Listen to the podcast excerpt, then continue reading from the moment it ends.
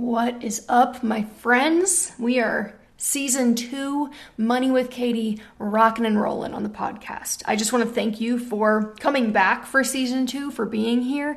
And I'm excited about our episode today because it's a bit of a callback to an episode from season one all about travel rewards, highly requested. And before we jump into it, I just want to make the humble request that I always do of you. I get it that you know you're you're probably on a walk with your dog, you're driving somewhere in your car, but when you get a chance, if you wouldn't mind subscribing to the podcast and leaving a review if you're feeling generous today, that goes a really really long way in helping other people find this show and in boosting my fragile self-esteem. So, before we hop into it, let's listen to a message from the sponsor of today's episode. Capitalize. Capitalize is a service that I found at the end of this year, kind of at the perfect time. I had just left a company and had a fairly sizable 401k balance that was just chilling. And because I noticed some crazy fees that were happening in that 401k, I wanted to get it under my roof as quickly as possible. So, the reason that I love Capitalize is it makes the process of rolling over a 401k utterly painless, like ridiculously painless. You you really don't have to do anything. You just tell them, "Hey, this is where it is. This is about how much is in it, and this is where I want you to put it." Then when it's time for you to have an actual conversation on the phone with your 401k provider, which is my millennial nightmare for the record, they call, wait on hold, set it up for you, and then dial you in when they're ready for you to make the confirmation to the 401k provider that yes, you in fact want to move it and you're giving them authorization to do so. Capitalize is a completely free service. At first I was skeptical of that, but they get paid a commission by the some of the brokerage firms that you can transfer your assets to. So it's completely free to you, completely on the up and up. And I highly, highly recommend using them if you need to roll over a 401k. There's just no reason to suffer through the paperwork otherwise. And I will add that now that I've abandoned my backdoor Roth IRA strategy and I'm using a mega backdoor Roth IRA instead, I can have as many rollover IRAs as I want, which means I get all of it under my control, low fees my you know choices of assets within them which is amazing. So you can check out capitalize at the link in my show notes if this sounds like something that you would be interested in. They've got two thumbs up from me that's for sure. So capitalize thank you so much for sponsoring today's episode. Today i want to talk about how i strategize my spending on the different credit cards that i have and this is one of those questions that comes up a lot. And frankly, it's a question that I had pretty intensely back when I only had one credit card. And in retrospect, it's funny to me now that it was something that I would get so worked up about that I would not get a credit card or not take up a you know Amex on some crazy bonus offer simply because I was hung up on wait when am I going to use this card versus that card. And in retrospect, yes, it was silly. But all that to say, I completely understand that line of thought because I've been there. And I want to take a stab at talking today in this little travel rewards uh, part two, if you will, about how I think about the cards that I have now and which one really maintains that top of wallet position, which is a phrase from the biz. That's what the credit card companies call it. They want their card to be top of wallet, which means that it's the first one that you reach for. Kind of makes sense. And so that's why they will add those little bonuses or spending plus ups, whatever you want to call them that way, you'll reach for their card more often than your others because they're expecting that you probably have a lot of credit cards, maybe rightfully so or wrongfully so. But let's start with the basics. If you haven't listened to the original travel rewards episode of the Money with Katie podcast, I would go back and listen to that first. I can't remember exactly what episode it is. Let me double check really quickly. Okay, it was the second episode of season one, and it's called How to Travel for Free Credit Card Travel Rewards 101. And that really is what it was. It took you through which cards to get, the order to get them in, why I think they're valuable. And for some reason, you know, that information has been on my website for a while, but for some reason in audio form, it seemed to click better for people. So I'm going to stick with that train of thought, that momentum, and say, let's do this follow up now. But if you haven't listened to that one yet, I would go back and listen to it. Otherwise, some of this stuff is going to feel maybe a little bit irrelevant to you. As a reminder, I now have six credit cards. I have two credit cards from American Express. I have the platinum card and the gold card. And in case you missed my article about the gold card, I literally got it because it came in pink. I'm not proud of it, but I did it. Then I've got the Chase Sapphire Preferred card, which is their Sapphire product that is less expensive, if you will. I think it's less than $100 per year as opposed to their Reserve product, which is north of 400 or $500. So, as a quick aside, because I know that this question will come up, I prefer personally to pair the Chase Sapphire Preferred with the Amex Platinum, meaning the Amex Platinum is my ultra premium credit card as opposed to the Chase Sapphire Preferred. I have written extensively in the past about why this is. If you search Platinum on my site, it'll come up with plenty of reviews. I think one is even called Why I Prefer This Card Over the Chase Sapphire Reserved. But the Chase Sapphire Preferred does come with a pretty lucrative sign up bonus and it's pretty cheap year over year for less than a hundred bucks. And it gives you access to the Ultimate Rewards portal, which is the Chase portal that in my mind is top tier in the credit cards game uh, just for general travel purposes. I, I think it's the booking.com or the Expedia engine that powers it. So basically, if you can book something on one of those big aggregator sites, you can book it on Ultimate Rewards and you can book it with points. You can do a combination of points and dollars, whatever. So I think at this point, We've been through the two Amex cards, the Chase Sapphire Preferred. I've also got the Marriott Bonvoy Boundless credit card, also a Chase card. Again, a $95 annual fee. And I think it's the middle tier Bonvoy card that Marriott offers with Chase. There's a, there's one that has no annual fee that's utterly worthless in my opinion, and then there's a really fancy one that's you know four or five times as expensive that I just don't think I stay in enough hotels to warrant it. Maybe it would be worth it if I was, you know, staying in hotels every other weekend, but it's not me. And then last, I've got the Southwest Rapid Rewards Priority Card. Now, that is the top tier Southwest card. And in the initial episode, the 101 that I mentioned earlier, I get into the details of why I picked those specific cards. So I don't want to spend too much time digging into the details of what made me choose the priority card over the premier card or the boundless over the bold. That's all in 101. Today, I want to talk about why I have so many and how I can feasibly think about spending on them and just kind of how I make those purchasing decisions. Uh, I'm ashamed to admit that it's probably a lot less intense and sophisticated a system than you would probably expect from me, given my propensity for spreadsheets and optimization. But honestly, I just find there's a level of diminishing returns with this stuff that unless you're spending like a lot of money, it almost not that it doesn't matter, it does matter, but you're just gonna get a decreasing amount of bang for your buck effort wise. So, all that to say, I don't have some fancy system that determines what I, you know, what which cards I use when. It's it's more so just general rules of thumb that I want to talk about. And I think the good news is that you can apply this kind of across the board, even if you've got a Hyatt card instead of a Marriott card, or you've got the American Airlines card instead of the Southwest.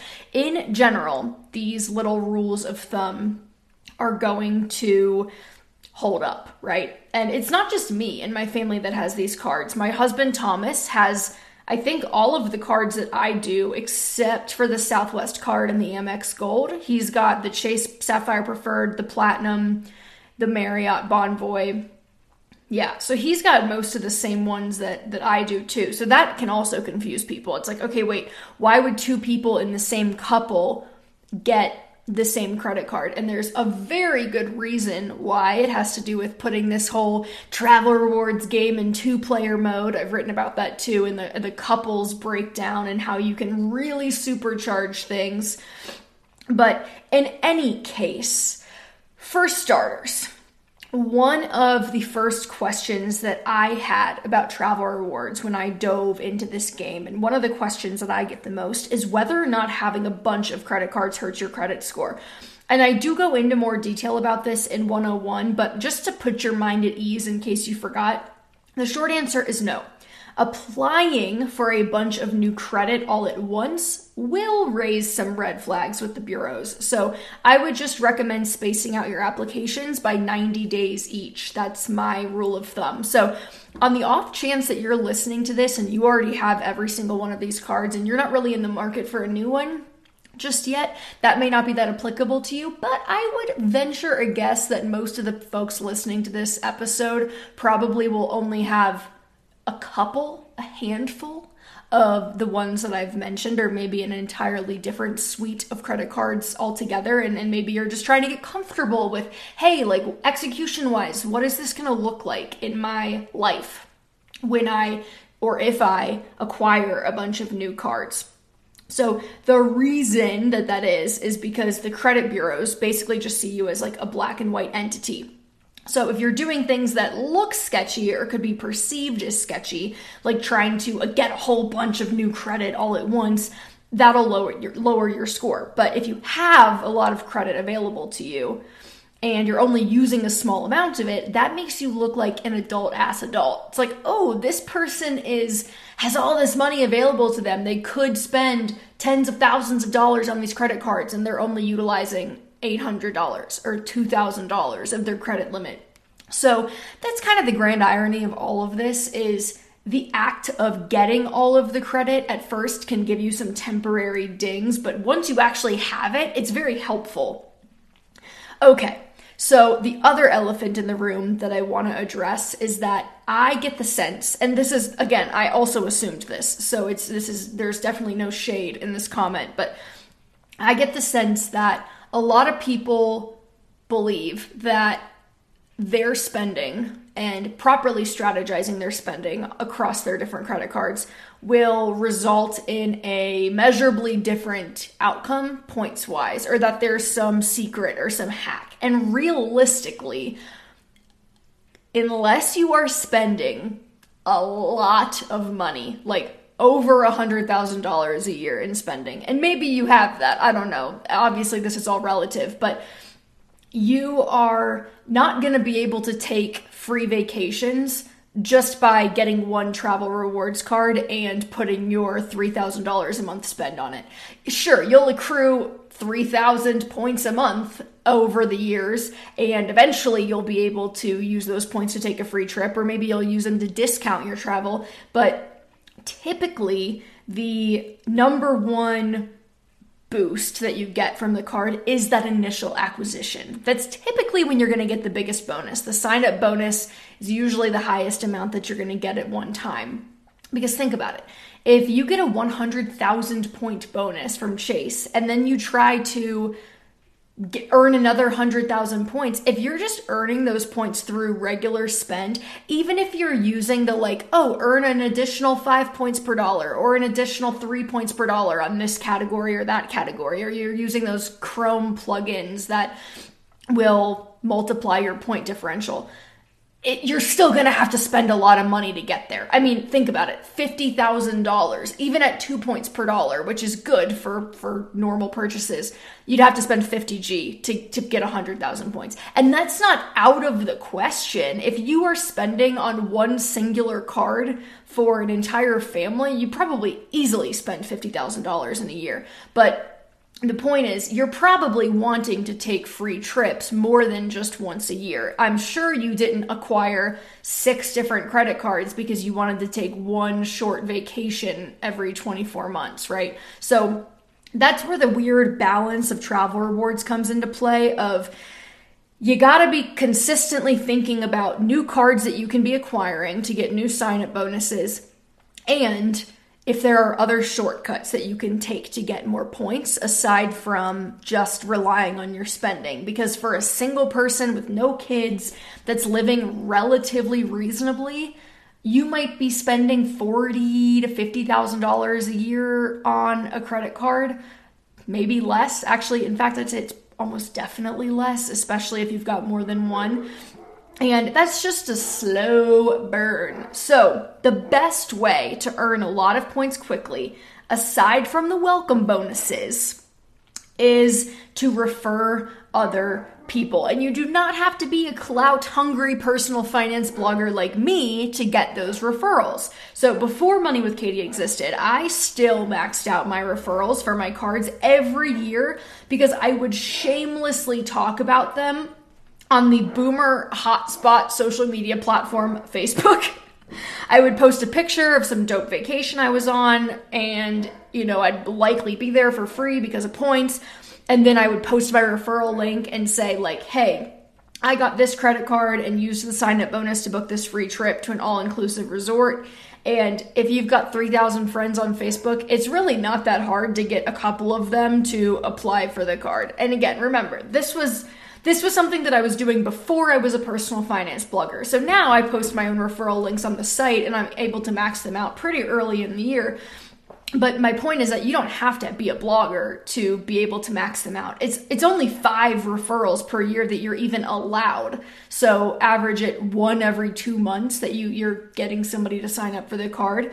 And I know that it sounds like an MLM, but this is actually good for people because think about it. If you are getting a free vacation out of that sign up bonus, somebody else is too. And yes, we're not going to play this out to the nth degree of like, yes, but eventually, doesn't this mean if everybody did this, that eventually everybody would have that credit card? My brain hurts thinking about that. We don't need to go there. It's not that serious. I'm just floating the idea out there that if you've got a Facebook account, and some boomers who like free travel, posting your referral link into the ether is probably not the worst idea. So, moving on to the meat and potatoes here, how I actually structure my ongoing spending across all these different cards. So, my strategy is relatively simple. I think it becomes more complicated if you've got 20 credit cards, which actually I do have some friends that do, and they literally keep most of them in a drawer. If that tells you anything about the real hardcore travel card hacking, churning world where people will literally get dozens of them and stop using them after they get the sign up bonus and then either cancel them or downgrade them. And this is pretty common, but I think about my spending in a few different categories. So, the first category would be food spending. This is the thing that I think elicits the most transactions on a month to month basis. If you think about grocery stores, restaurants, coffee shops, the meal service that I pay for. I mean, I spend a lot of money on food. And and even though it's not very much maybe compared to like my rent or my housing spend, it's a, it's almost consistently the second largest category in my budget. So, I think about my food spend as one distinct category. And I used to put all of that spend on my Chase Sapphire Preferred card because that was the card that I kind of considered my top of wallet card. Um, I knew that I only got two times points on dining and one point per dollar on everything else, but because Chase Ultimate Rewards points are the most valuable points you can get, mostly because they're, you know, they're the simplest to use, they're flexible enough to be transferred around, and the, you know, one ultimate reward point is just worth more in its transfer value and in its value in the portal than one membership reward point, the, the Amex currency. You know or one rapid rewards point the southwest currency. So that's that's kind of one little nugget that i would wrap your mind around for these purposes is that all points are not created equal. That's why you see vastly different sign up bonuses for some cards the Hilton card, notoriously Hilton points are basically completely devalued. They'll give you 200,000 points just for getting the credit card, and the credit card is no annual fee or a very low annual fee. And you see that when you go to try to book a Hilton room, you got to use a lot of points to get a room. You know, it's 150,000 points or $200. Like like uh, comparisons that don't feel right if you're used to the rest of the travel rewards world where it's not as obvious that the points are variably valuable. So that was a tangent, but these ultimate rewards points, these chase points, these points are daddy. So I was using that Sapphire card for pretty much everything just because I wanted the bulk of my spending to be generating ultimate rewards points. I knew that those could become a Bonvoy booking or a Rapid Rewards, you know, Southwest booking by transferring them or by booking directly in the portal. So it didn't really make sense for me to get one point per dollar on a Southwest card or one point per dollar on a Bonvoy card. That dollar goes a different length depending on which card you're going to use. So I would think about all my general purchases, you know, as Sapphire purchases most of the time. However, with the food category in mind specifically, I felt a little bit differently after I got the Amex Gold card. The Amex Gold card gives you four points per dollar on food spending. That's grocery stores, dining out. It's like in a just agnostic food category, you get four points per dollar with Amex. And while our ultimate rewards points are valuable, they're not four times as valuable as membership rewards points. So I have tweaked my strategy a little bit, and I now put most of my spending, which is primarily food spending, on that Amex Gold card because I get four times membership rewards points on every dollar that I spend. So that's one consideration. There's another category that I want to talk about now that is kind of the polar opposite of food, and that is expensive purchases that are worth insuring. So if I'm buying something expensive, I put it on the platinum card.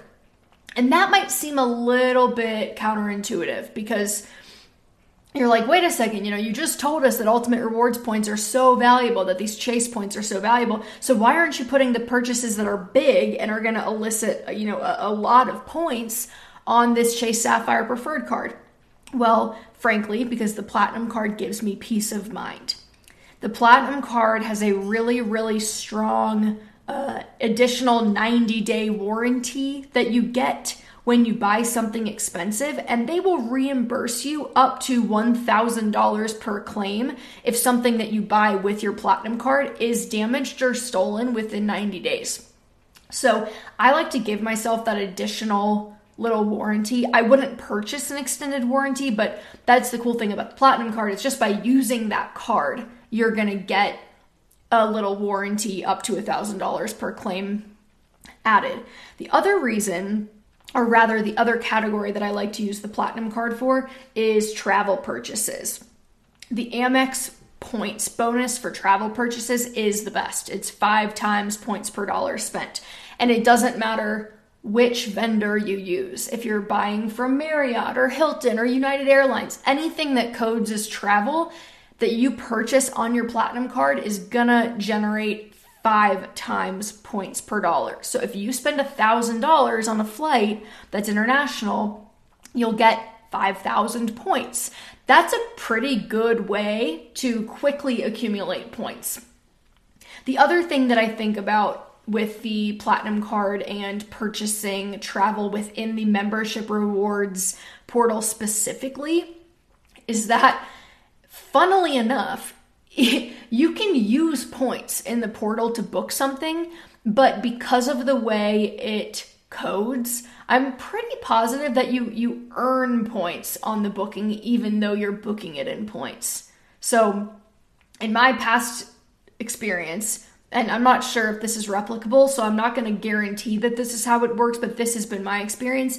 If I book something in Amex Travel Portal, the membership rewards portal, and I use points to book it, it initially will book it in dollars, it'll, you know, say, okay, $500 that you're going to spend 50,000 points on. Cool. We're going to we're going to deduct $500 from your put a hold for $500 on your card. But then we're going to reimburse it and use 50,000 of your points.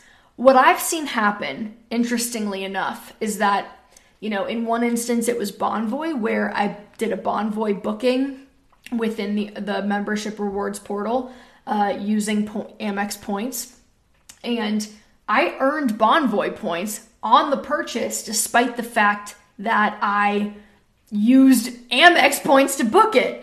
I think it's because Bonvoy just sees the the dollar value purchase. They're just they're not seeing that you're getting reimbursed by Amex because they're using your points for it. They're just seeing the dollar value of the booking. So, I think that's a pretty cool perk of booking within the membership rewards portal. There are other things too, and I, I mentioned those in the 101 episode, but I just wanted to note that that there are some other benefits to, to booking in there besides the five times points. And to be clear, you don't have to book your Amex travel in the membership rewards portal to earn five times points. Any travel vendor will trigger that five times points, but you can kind of double dip in some cases if you're booking in the Amex portal. Okay, so by now you're probably like, all right, well, okay, I'm hearing some things. I'm hearing Amex Gold is for food, Amex Platinum is for travel. I would say, generally speaking, my the the rest of my purchases think Amazon purchases, online shopping, work stuff. That's all going on the Chase Sapphire Preferred because again, I like those ultimate rewards points and I want to be generating more of them where I can, but I just can't justify you know, getting one to two times points on Ultimate Rewards if there's a purchase that'll generate four to five times Amex points. Because, like I said, the Ultimate Rewards points are worth more, but they're not worth that much more. You've also probably noticed that I'm not really putting any spend on the Marriott Bonvoy Boundless card or the Southwest Rapid Rewards Priority card. And every once in a while, I'll get an email, and you will too, uh, about one of the cards offering some crazy bonus. Like during the pandemic, for example, you could get 12 times points on gas stations or groceries. 12 times points. And in those instances, all right, sure, yeah, I'm going to use the card. But normally, it's not really worth it to put ongoing spend on those cards because you're just never your dollar is never going to go further on a Bonvoy or you know ultimate or, uh, I'm sorry a, a Southwest card unless there is a crazy bonus then it would go on the Chase Sapphire Preferred or the Amex Platinum or Amex Gold. Like those those cards are just too hard to beat. And so it's it's not a it's not me knocking the Bonvoy card and the priority card because as you'll hear in a moment. Uh, I have them for a different reason, but they're just, they're, it's really hard to make it make sense. Even booking a Southwest flight or a Bonvoy room, you're gonna get better value from putting that on Platinum. But I do keep these cards. I still think they're more than worth the money. And that's because of their ongoing rewards. So, Initially, I got both of these cards for the sign up bonus, but I was able to justify keeping them because of the ongoing rewards. So the Bonvoy card gets you one free night certificate every year. Last I checked, it's 35,000 points. So I used mine this year on a room that would have cost me $300. So that's a steal when you consider that I pay $95 for the annual fee and, you know, if I stay even one night at a Marriott property per year, that card is paying for itself because it's allowing me to get a $300 hotel room for free. Um, the priority card, the Southwest card, will give you 7,000 anniversary points, four upgraded boardings that are worth $40 a piece, and a $75 annual travel credit so I would consider this one also well worth the annual $149 fee. Again, that's if you're flying Southwest, it makes sense. If you can't fly Southwest or you know they don't serve an airport near you, you probably want to check out the United card. That would be like my second tier choice there. But all that to say, you're going to get your money's worth and then some. I wouldn't keep these cards if I didn't. And at the end of the day, I think it's the value that you're going to get from the sign up bonuses in these cases, especially with like Southwest Companion Pass, if you can structure your Southwest credit card acquisitions so that it gets you Companion Pass, they'll the the first year of value that you're going to get is going to pay you 10 years worth of annual fees. So I think it's just a risk benefit analysis you have to do for yourself. And I think at, at some point, like, you know, in conclusion, you may notice that, hey, my strategy is really simple because I don't really spend enough money every year to warrant a super fancy point strategy. You know, I have friends who spend hundreds of thousands of dollars per year either because they're, you know, expensing it all for business travel or they're just really wealthy. And they really double down on the specificity with which they split up their spending across all their cards. They'll have credit cards specifically for points rewards on like Amazon purchases alone because they're spending tens of thousands, you know, maybe more than that of dollars per year on Amazon every year. So like it makes sense for them to optimize to get 5% back on Amazon or whatever the Amazon card gives you. But, you know, I probably spend around $30,000 per year because the rest of my budget is allocated toward rent, which I don't pay with a credit card. Um, and that generates between one and two points per dollar, maybe four, maybe five. But you know, even if my spending alone only generated 30 to 50,000 points, that is still worth the annual fee even without referrals. And I'm I'm really just too I'm not frugal really anymore. I've definitely used to be, but I don't think I spend enough money for spending strategies beyond this level of sophistication to really matter. Again, it's this idea of diminishing returns. It makes sense to think about it to some degree, but to get overly in the weeds, you're not going to see that big of a payoff unless you're spending a ton of money. So instead, I try to focus on getting cards that have excellent ongoing rewards, regardless of how many points I earn. So, Platinum, Bonvoy Boundless, Rapid Rewards Priority, all of these cards give you more in credits and bonuses than you pay in annual fees. Again, that's the Platinum card, the Bonvoy Boundless, and the Rapid Rewards Priority card. All of those cards will give you more in credits every year than you will pay in annual fees. In my mind, that kind of makes them a no brainer. The only caveat worth mentioning there is that unfortunately, with having so many do you hear me sighing? I'm like oh my life is so hard. Unfortunately with having that many credit cards that have that many different bonuses i will find candidly that sometimes i forget about them. So i am working on a system to try to make sure i don't inadvertently forget to use a travel credit here or there and to make sure that i'm really applying them where i can because otherwise then they really aren't worth anything to you if you're not going to use the credits and some of these credits, all the annual credits are going to expire every year. So it's really worth it to use them while you still can and to keep tabs on them, whether that's in a spreadsheet or whether that's just like a note to yourself that you keep, or maybe you have like check boxes every year that reset, but you want to just make sure that you're using the credits you're paying for. Um, and I think putting the majority of my spending on the you know Amex Gold for food and then Sapphire Preferred for everything else, that really enables me to to get the most bang for my buck without having to you know take it to this like crazy intense level because I know I'm getting four times points on the food and I know that my Sapphire Preferred card is giving me access to those ultimate rewards points that are very valuable. And then finally, I would focus on referring friends and family to the cards so that they can travel for free too.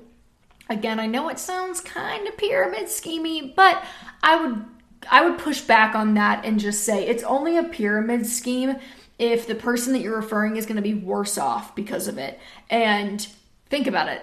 Someone else is getting 100,000 free points too or paying 95 bucks for free points.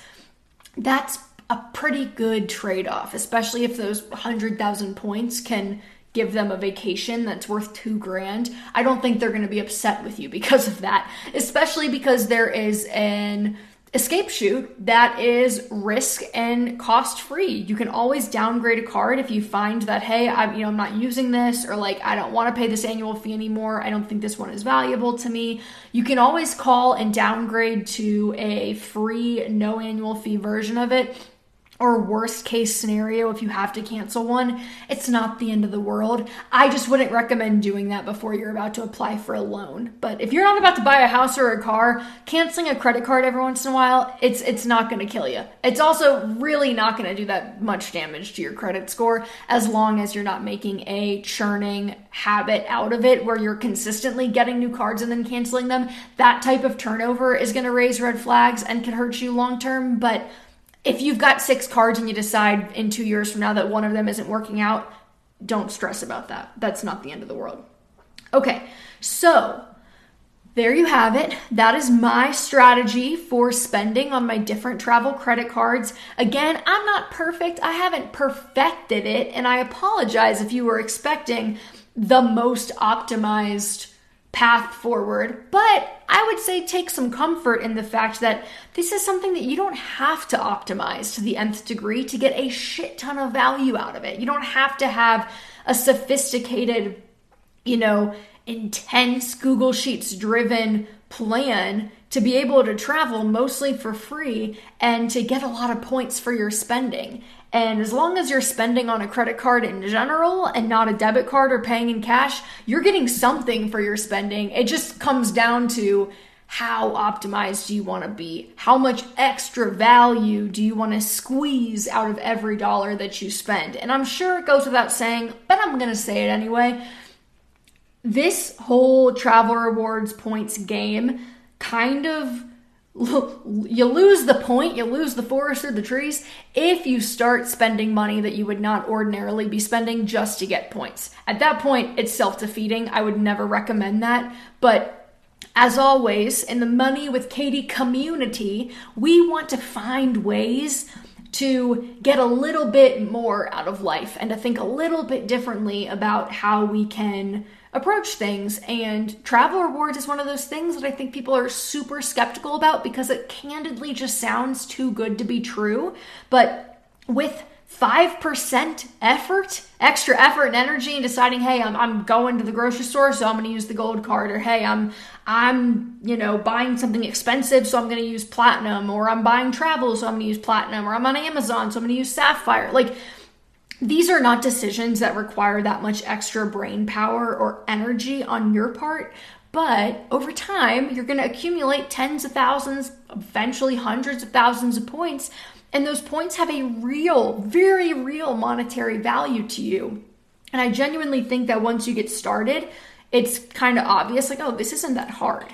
And, and that's really the takeaway that I want you to have. I think a lot of people get intimidated by credit card rewards or think that you have to have some crazy sophisticated strategy to make it work, and you just don't. So, if you're listening to this because you still consider yourself like a little bit of a beginner or you're really trying to get your feet wet a little bit more, I would sign up for the Travel Rewards 101 free mini course that I have. It really just gives you this nice steady drip of content over time. You'll also you'll get directed in the mini course to listen to the first podcast episode. So hey, kill two birds with one stone if you haven't done that yet. Just sign up for the free you know, Travel Rewards 101 mini course. And I can't remember exactly how many emails it is, but it's every day or two, it's going to send you a different article and a different resource and kind of expound on it and, and give them to you in a logical way so that you're building on the knowledge that you already have. But the hope is that by the end of it, after the six emails or seven emails, whatever it is, that you have a really clear path to move forward and you feel comfortable and know which credit cards are, you know, the best for you and when to apply for them and how to use them. So I'll put the sign up in the show notes. Again, it's completely free. It's just a little email series I put together because I found that people were having a hard time kind of identifying how to make sense of all the content on my site because there's a lot of it. So if you need a little curated experience, that will be perfect for you. All right, y'all. and that takes breath. That is how I strategize my spending. Thank you so much for listening. If you have any questions, just email podcast at moneywithkatie.com. I would be happy to hear them. And that goes for show ideas, questions about travel rewards. If you're just like, bitch, you need to get a more expensive microphone because we can't hear you, that's fair too. Or like, hey, you're talking too loud. I'll take anything. Podcast at moneywithkatie.com. And don't forget to subscribe and leave a review if you're feeling really nice and sign up for the Travel Rewards 101 free mini course. All right, y'all, that's it. I will see you next time.